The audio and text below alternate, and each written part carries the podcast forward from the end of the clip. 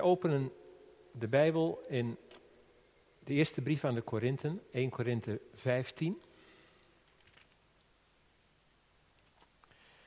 Het grote hoofdstuk over de opstanding, 1 Korinthe 15. En dan beginnen we te lezen bij vers 42. Tot het einde van het hoofdstuk. Dus 1 Korinthe 15, vanaf vers 42. Zo zal ook de opstanding van de doden zijn.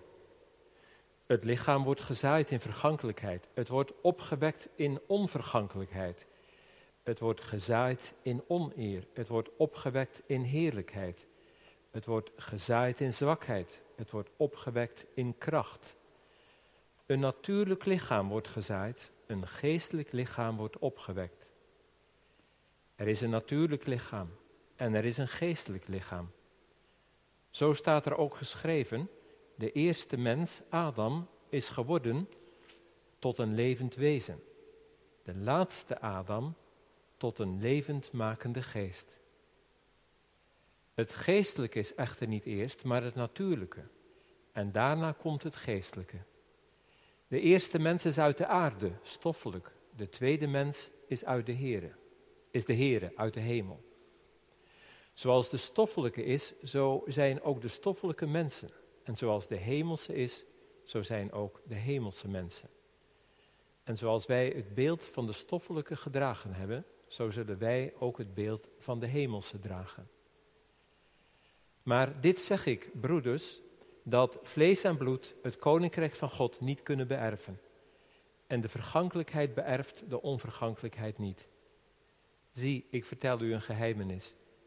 Wij zullen wel, wel niet allen ontslapen, maar wij zullen allen veranderd worden.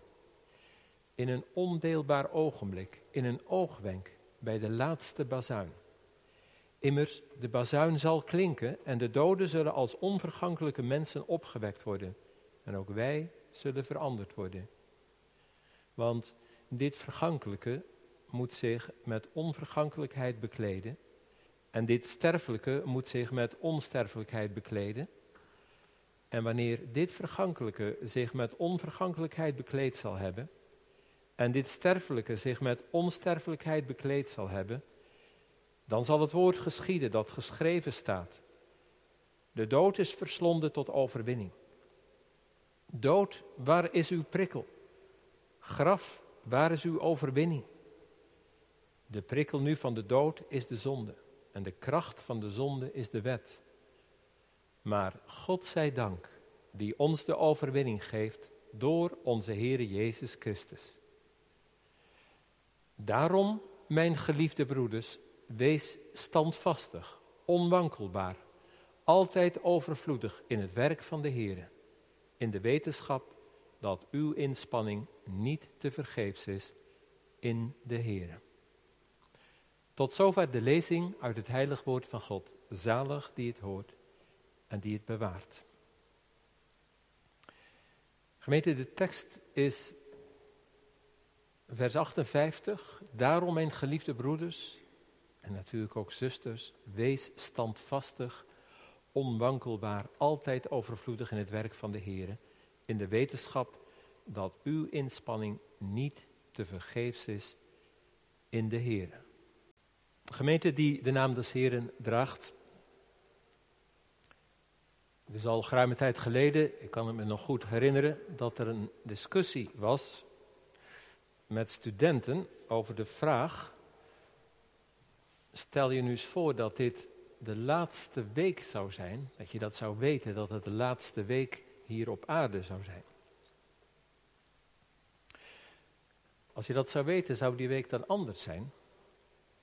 Zou je het anders doen? En daar kwam natuurlijk een heel gesprek over.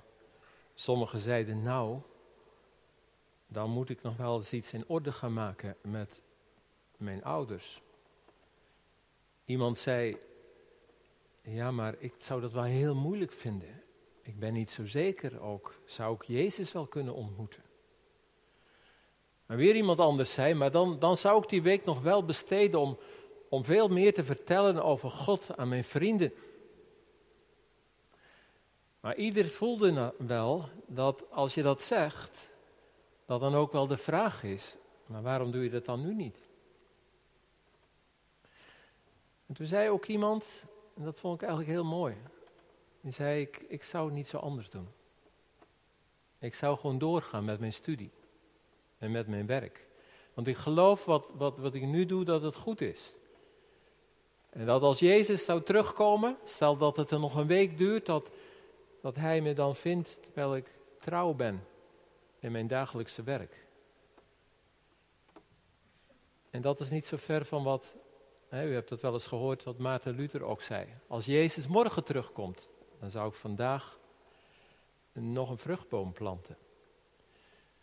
Nou, iets van dat hè, komt ook mee in, in die tekst. Standvastig, onwankelbaar en ook overvloedig in het werk van de Heer. Daar zal de apostel Paulus ook aan gedacht hebben. U hebt zich misschien ook afgevraagd, gemeente, ja, waarom deze tekst? En dat ligt natuurlijk ook wat voor de hand om te preken, zondag na Pasen, over 1 Korinthe 15. Maar het plotselinge sterven van onze broeder Kees van Duin was ook een extra reden om over deze tekst na te denken. Dat ons werk niet te vergeefs is in de Heer. Daarom wil ik er graag wat over zeggen. Zo dan, mijn geliefde broeders en zusters, wees standvastig, onwankelbaar. En daar staat voor, aan het begin van, van de tekst, daar begint het ook mee, daarom. En dus, dat is niet zomaar, dat woordje daarom. Want dat is een conclusie die de apostel trekt nadat hij een heel, ja, je zou eigenlijk haast zeggen, discussie heeft gevoerd als schrijvende met de Corinthiërs. Want er waren nogal wat vragen over de opstanding uit de dood. Verschillende in de gemeente zeiden, ja, we geloven wel in een opstanding, maar meer een geestelijke opstanding. Dat een mens weer geestelijk tot haar leven komt. Maar lichamelijke opstanding, dat is moeilijk te geloven natuurlijk. En de apostel is daar wel heel duidelijk over, eigenlijk heel fel ook. Hij zegt, dat heb ik u altijd verteld, dat heb ik ook zelf ontvangen. En, en dat heb ik u overgegeven. Dat Jezus gestorven is en begraven en dat hij is opgestaan uit de doden. En daar hangt heel het evangelie aan. Als dat niet waar is, als dat niet werkelijk is, ja, dan, dan staat het hele evangelie op het spel. En dan begint hij ook met argumenten. Dan wil hij ze als het ware meenemen. Hij zegt, de Heer is verschenen aan velen, aan Petrus, aan de twaalf apostelen. Meer dan 500 broeders in één keer. Van sommigen nog in leven zijn, je kunt het dus navragen nog. En ook aan mij. En hij noemt zichzelf eigenlijk een, een, een misgeboorte, een mispaksel. Ik tel helemaal niet mee. En toch heb ik Jezus gezien. Maar er waren nog meer vragen in de gemeente. En als je een beetje thuis bent hè, in dit hoofdstuk ook, dan, dan, dan, weet je dat wel. Dat hebben we niet allemaal gelezen uit de schrift, in de schriftlezing. Maar in dat hoofdstuk heeft hij er ook over. Dat sommigen zeiden, ja maar hoe zal dat dan zijn? Hoe kun je dat nou voorstellen? Hoe kan een, een lichaam, een natuurlijk lichaam, gezaaid worden? En hoe kan er dan een bijzonder, een geestelijk lichaam worden opgewekt? Daar heb je toch heel veel vragen bij. Ook wetenschappelijk gezien is het niet voor te stellen.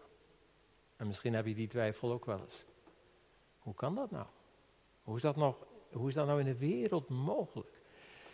En dan gaat de apostel met hen het gesprek aan over, over verschillende realiteiten, verschillende lichamen ook. Hij zegt, je weet toch dat er in de natuur ook heel veel verschillende lichamen zijn. En, en, en zo is er ook een natuurlijk lichaam en een geestelijk lichaam. En dat geestelijk lichaam is heel anders dan een natuurlijk lichaam. Nou, kijk maar eens naar een graankorrel. Dan neemt hij het eenvoudige voorbeeld van een graankorrel. Die graankorrel die wordt gezaaid. En die, die, die komt weer tot leven. Die staat als het ware op. Nou, die graankorrel sterft, maar die brengt leven. Die brengt een nieuw lichaam voor. Een nieuwe uh, aar die ook weer vrucht draagt. Nou, zo zal het ook zijn met het lichaam, ons lichaam, dat gezaaid wordt in oneer. Het is vergankelijk, het sterft, het vergaat. Maar er zal een nieuw lichaam, een geestelijk lichaam, worden opgewekt. En dan komt hij, en dan komen we dichter bij ons tekstgedeelte, dan komt hij ook over Adam te spreken. Hij zegt, u, weet toch, een gemeente van Korinthe, dat Adam is geworden tot een levende ziel. God blies de adem in bij Adam en Eva. De eerste mens, Adam, werd een levend wezen. En, en wat een, een, een prachtig mens was Adam. Wat had hij een mooi lichaam. En toch, Adam stierf. Door ongehoorzaamheid kwam de dood over hem. Maar Christus, de tweede Adam, de laatste Adam, die is geworden tot een levende ziel. Door hem is het leven gekomen. Adam, eerste Adam, stierf. En de dood en het, en het verlies kwam over hem en over ons allen. Maar Jezus, de laatste Adam, is de geest. En door zijn offer en door zijn lijden en door zijn opstanding heeft hij een nieuw leven aan het licht gebracht. En dat leven, daar mag je in delen als je in Hem gelooft. En niet alleen degene die in Hem gelooft, maar de hele schepping wacht op die transformatie. Die zal komen als Hij zijn werk door zijn geest zal voleinden. Nou, de apostel Paulus, die de Corinthiërs zo meeneemt in, in dat grote evangelie van de opstanding, die eindigt dan dit, dit, dit gesprek, dit gesprek als schrijvende, met een, een hymne, met een lied. O dood, waar is dan je overwinning? Een graf, waar is uw overwinning? Dood, waar is je prikkel? En, en, en dan komt hij uiteindelijk tot, tot die woorden. Ja, de, de prikkel van de dood is de zonde en de kracht van de zonde is de wet. Maar God zij dank die ons de overwinning geeft door onze Heer Jezus Christus. Nou roept hij het uit, dan, dan, dan komt er een loflied. Dank aan God, want Hij geeft ons de overwinning door onze Heer Jezus Christus. En dan komt dat daarom. Daarom. Dat is de dwingende reden waarom ons werk niet te vergeefs is. Waarom we standvastig zullen zijn, onwankelbaar en overvloedig in het werk. En de apostel die voegt daarbij in de Here. En daarom zijn er ook best veel uitleggers die zeggen, ja, het gaat hier toch vooral om het werk in de kerk. Het gaat hier vooral om geestelijk werk. En misschien is dat dan ook een bemoediging, juist ook voor de broeders, voor de kerkenraad, voor de predikanten, voor de diaconaalwerkers, allen die in, het, in de wijngaard van de Here werkzaam zijn. Je werk is niet te vergeefs, soms kan het geweldig tegenzitten. Maar, maar je mag, mag hopen op de Here dat, dat, dat Hij het uh, maakt dat, dat het niet te vergeefs is. Dat is ook het thema eigenlijk van de preek. Niet te vergeefs. Maar gemeente, ik, ik geloof dat, dat het breder is. Dat het niet alleen om, zogezegd, om geestelijk werk gaat. De woorden die hier uh, worden genoemd voor werk, die duiden veel meer op, op inspanning, harde inspanning. En ik denk dat we dit ook mogen verbreden tot, tot, tot alle werk. Het werk dat we doen uh, van dag tot dag, niet alleen op de zondag uh, als geestelijk werk, maar ook op de maandag tot en met de zaterdag. Het werk dat je ja, nu vooral misschien ook thuis doet, voor het kantoor. Het werk dat je als onderwijzer of als leraar doet, als moeder of vader in het gezin. En misschien ook wel dat u zegt, ja maar ik heb geen werk meer. Uh, ik, ik, ik heb al heel lang geen werk meer en ik kan niet zoveel meer kan eigenlijk alleen maar nog mijn handen vouwen om te bidden. Maar ook dat, dat mag er ook bij horen. Alle werk. Een gemeente, en dat wil ik u ook vragen, u en jou, hoe ervaar je het werk eigenlijk? Is dat, zoals ik dat zelf ook wel ervaar, dat er perioden zijn dat het soms zo te vergeefs lijkt? Dat je je hart hebt ingespannen en dat je het gevoel hebt dat het zo vruchteloos is. Dat je ja, niet verder komt.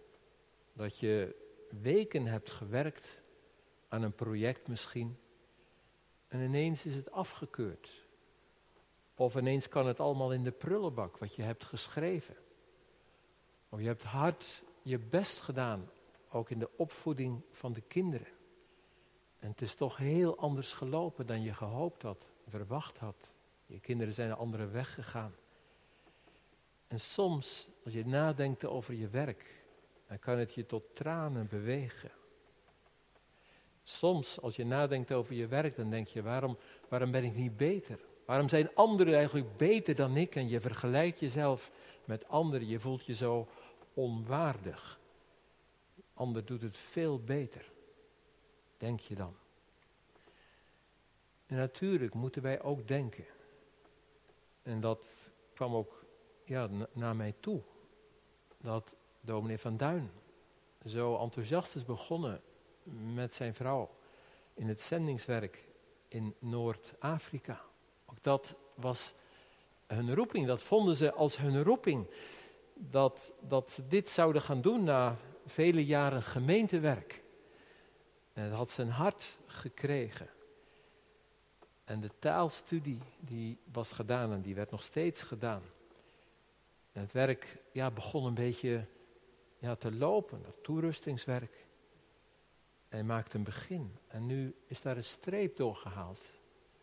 Nu al lopende, hardlopende, kwam de Heer en nam hem mee. En zei, het is al genoeg geweest.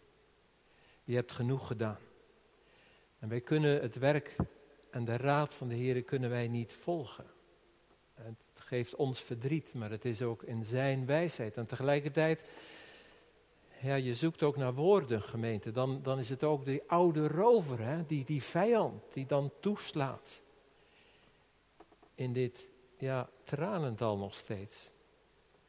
En het wacht allemaal zo op de komst van de Heer, dat, dat Hij alles in alles zal zijn en dat de tranen van de ogen worden afgewist. En toch denk je dan, is, is, is dat werk dan niet te vergeefs geweest? Maar nee. En Waarom dan niet? Waarom is ons werk, ook als het zo onaf is, als het niet helemaal gereed is, als het niet perfect is, waarom is het dan toch niet te vergeefs? Nou gemeente, dan moeten we ook de context van het hele gedeelte zien. Er is een sterke reden waarom we niet zullen opgeven. Waarom we toch overvloedig blijven in, in ons bezig zijn. Ook al ervaren we setbacks, ook al worden we soms teruggeworpen. En dan moedigt hij ons aan om niet een gevangene te worden van cynisme of van defetisme, van wanhoop. Waarom zouden we hoop houden?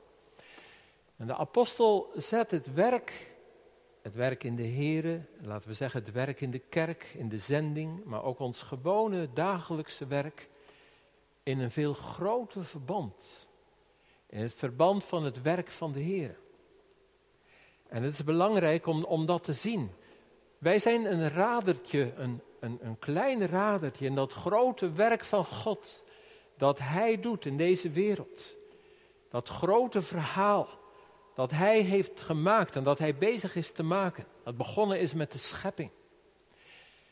Waarin we leren, waarin we weten vanuit de schrift dat het leven dat Hij gemaakt heeft goed was.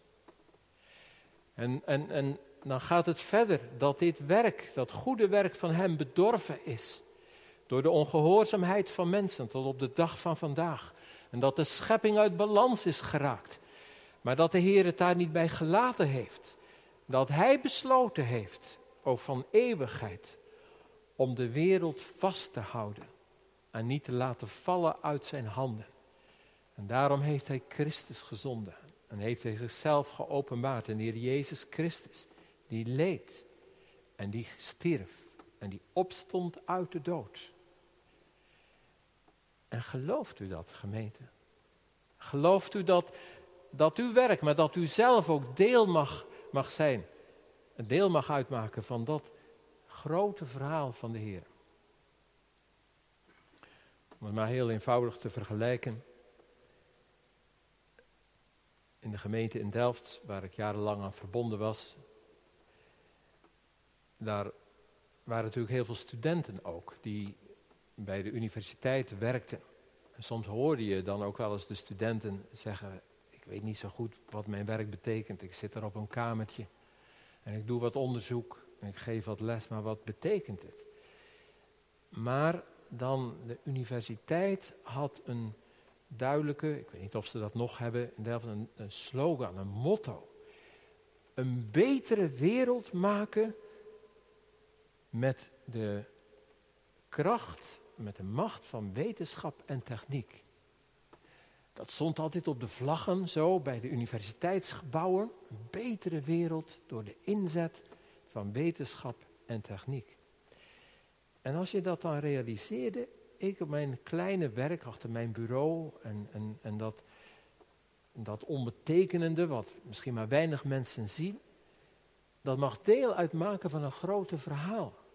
Dat we iets van die wereld eh, mogen verbeteren door wetenschap en techniek. Nou, gemeente nu, wetenschap en techniek, dat kunnen juist ook afgoden worden als wij ze zien als een instrument voor heil.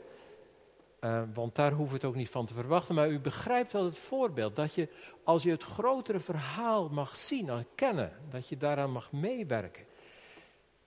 Nou, hoeveel te meer, hoeveel groter is Gods story, his story, zijn verhaal, zijn geschiedenis, die hij maakt met deze wereld. En dan is de vraag, gelooft u dat? Dat, dat je daar deel van uit maakt, hoopt u dat ook? Laat me de preek ook besluiten met een verhaal, een geschiedenis die Tim Keller vertelt, de Amerikaanse dominee, New Yorkse dominee Tim Keller, in zijn boek over werk. Goed werk heet dat. Dat ik overigens heel erg aanbeveel ook, als u vragen hebt, juist over werk en, de zin van werk. En dat gaat dat verhaal gaat over de schrijver Tolkien. En u hebt vast ook wel van hem gehoord, de schrijver van het boek In de Ban van de Ring, eh, ook die film, The Lord of the Rings.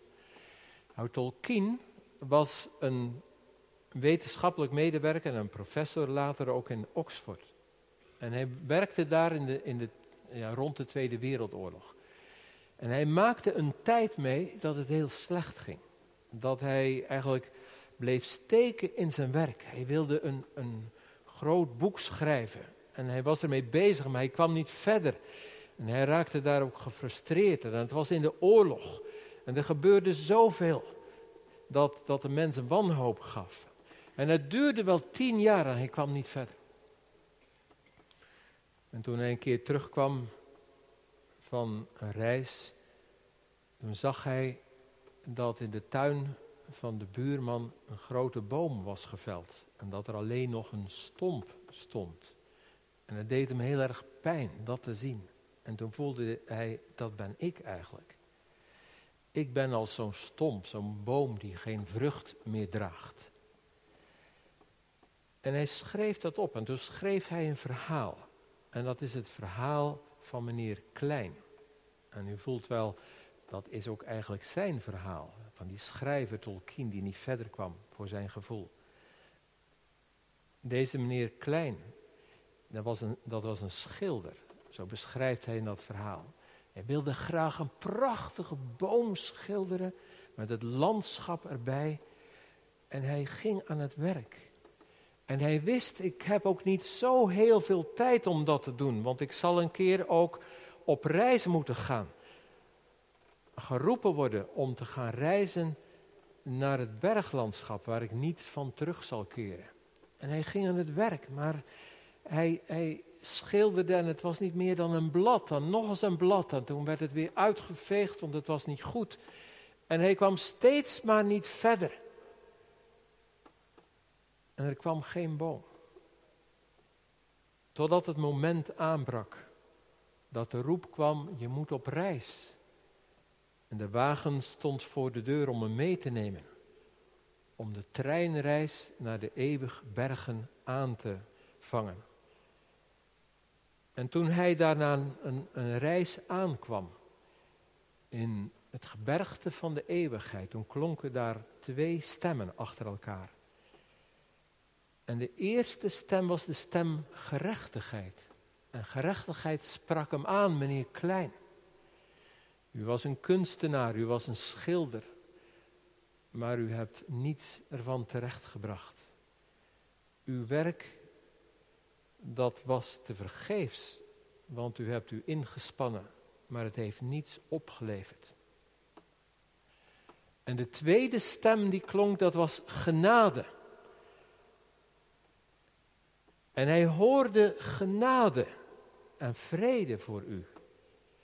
En toen gingen zijn ogen open en toen zag hij die boom die hij van plan was om te schilderen.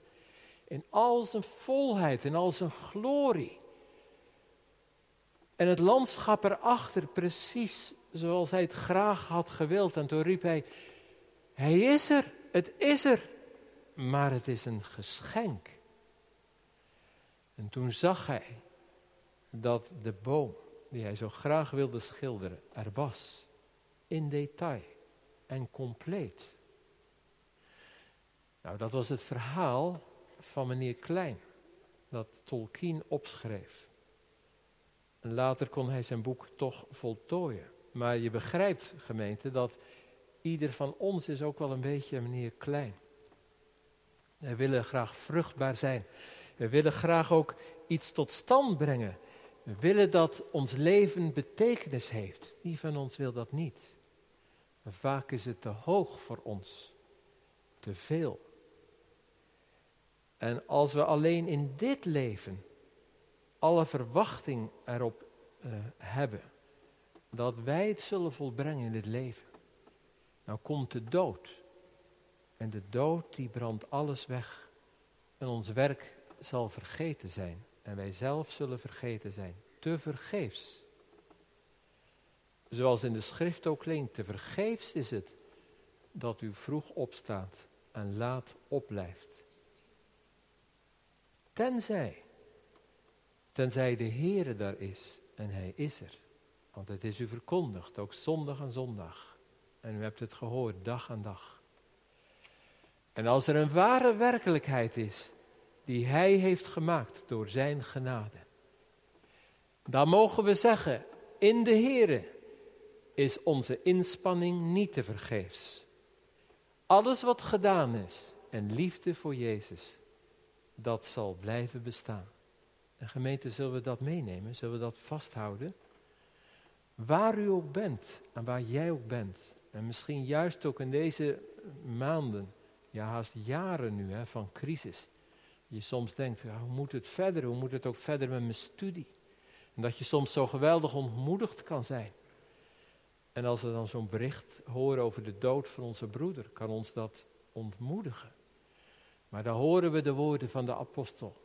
Broeders en zusters, wees standvastig, onwankelbaar.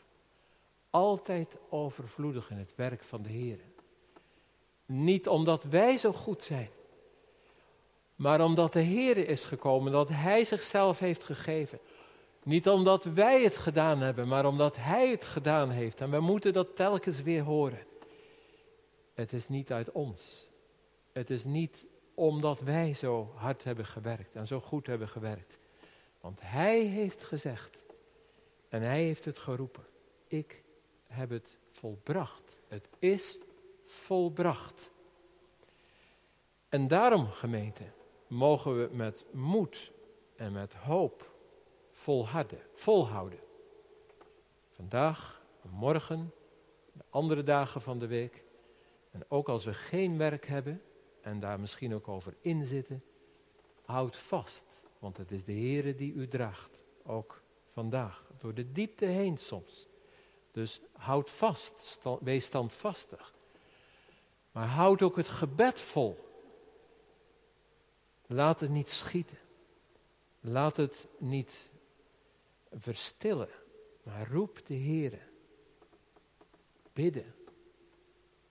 En wachten op zijn komst, de terugkeer van de koning, van Jezus, die de overste leidsman en voleinder van het geloof is. Zo zullen we wachten op Hem, die zal maken dat ons werk niet te vergeefs zal zijn. We zullen het gebed volhouden. En daarom, wat onze hand vindt om te doen, vandaag en morgen, blijven doen. Lof aan Christus in eeuwigheid. Amen.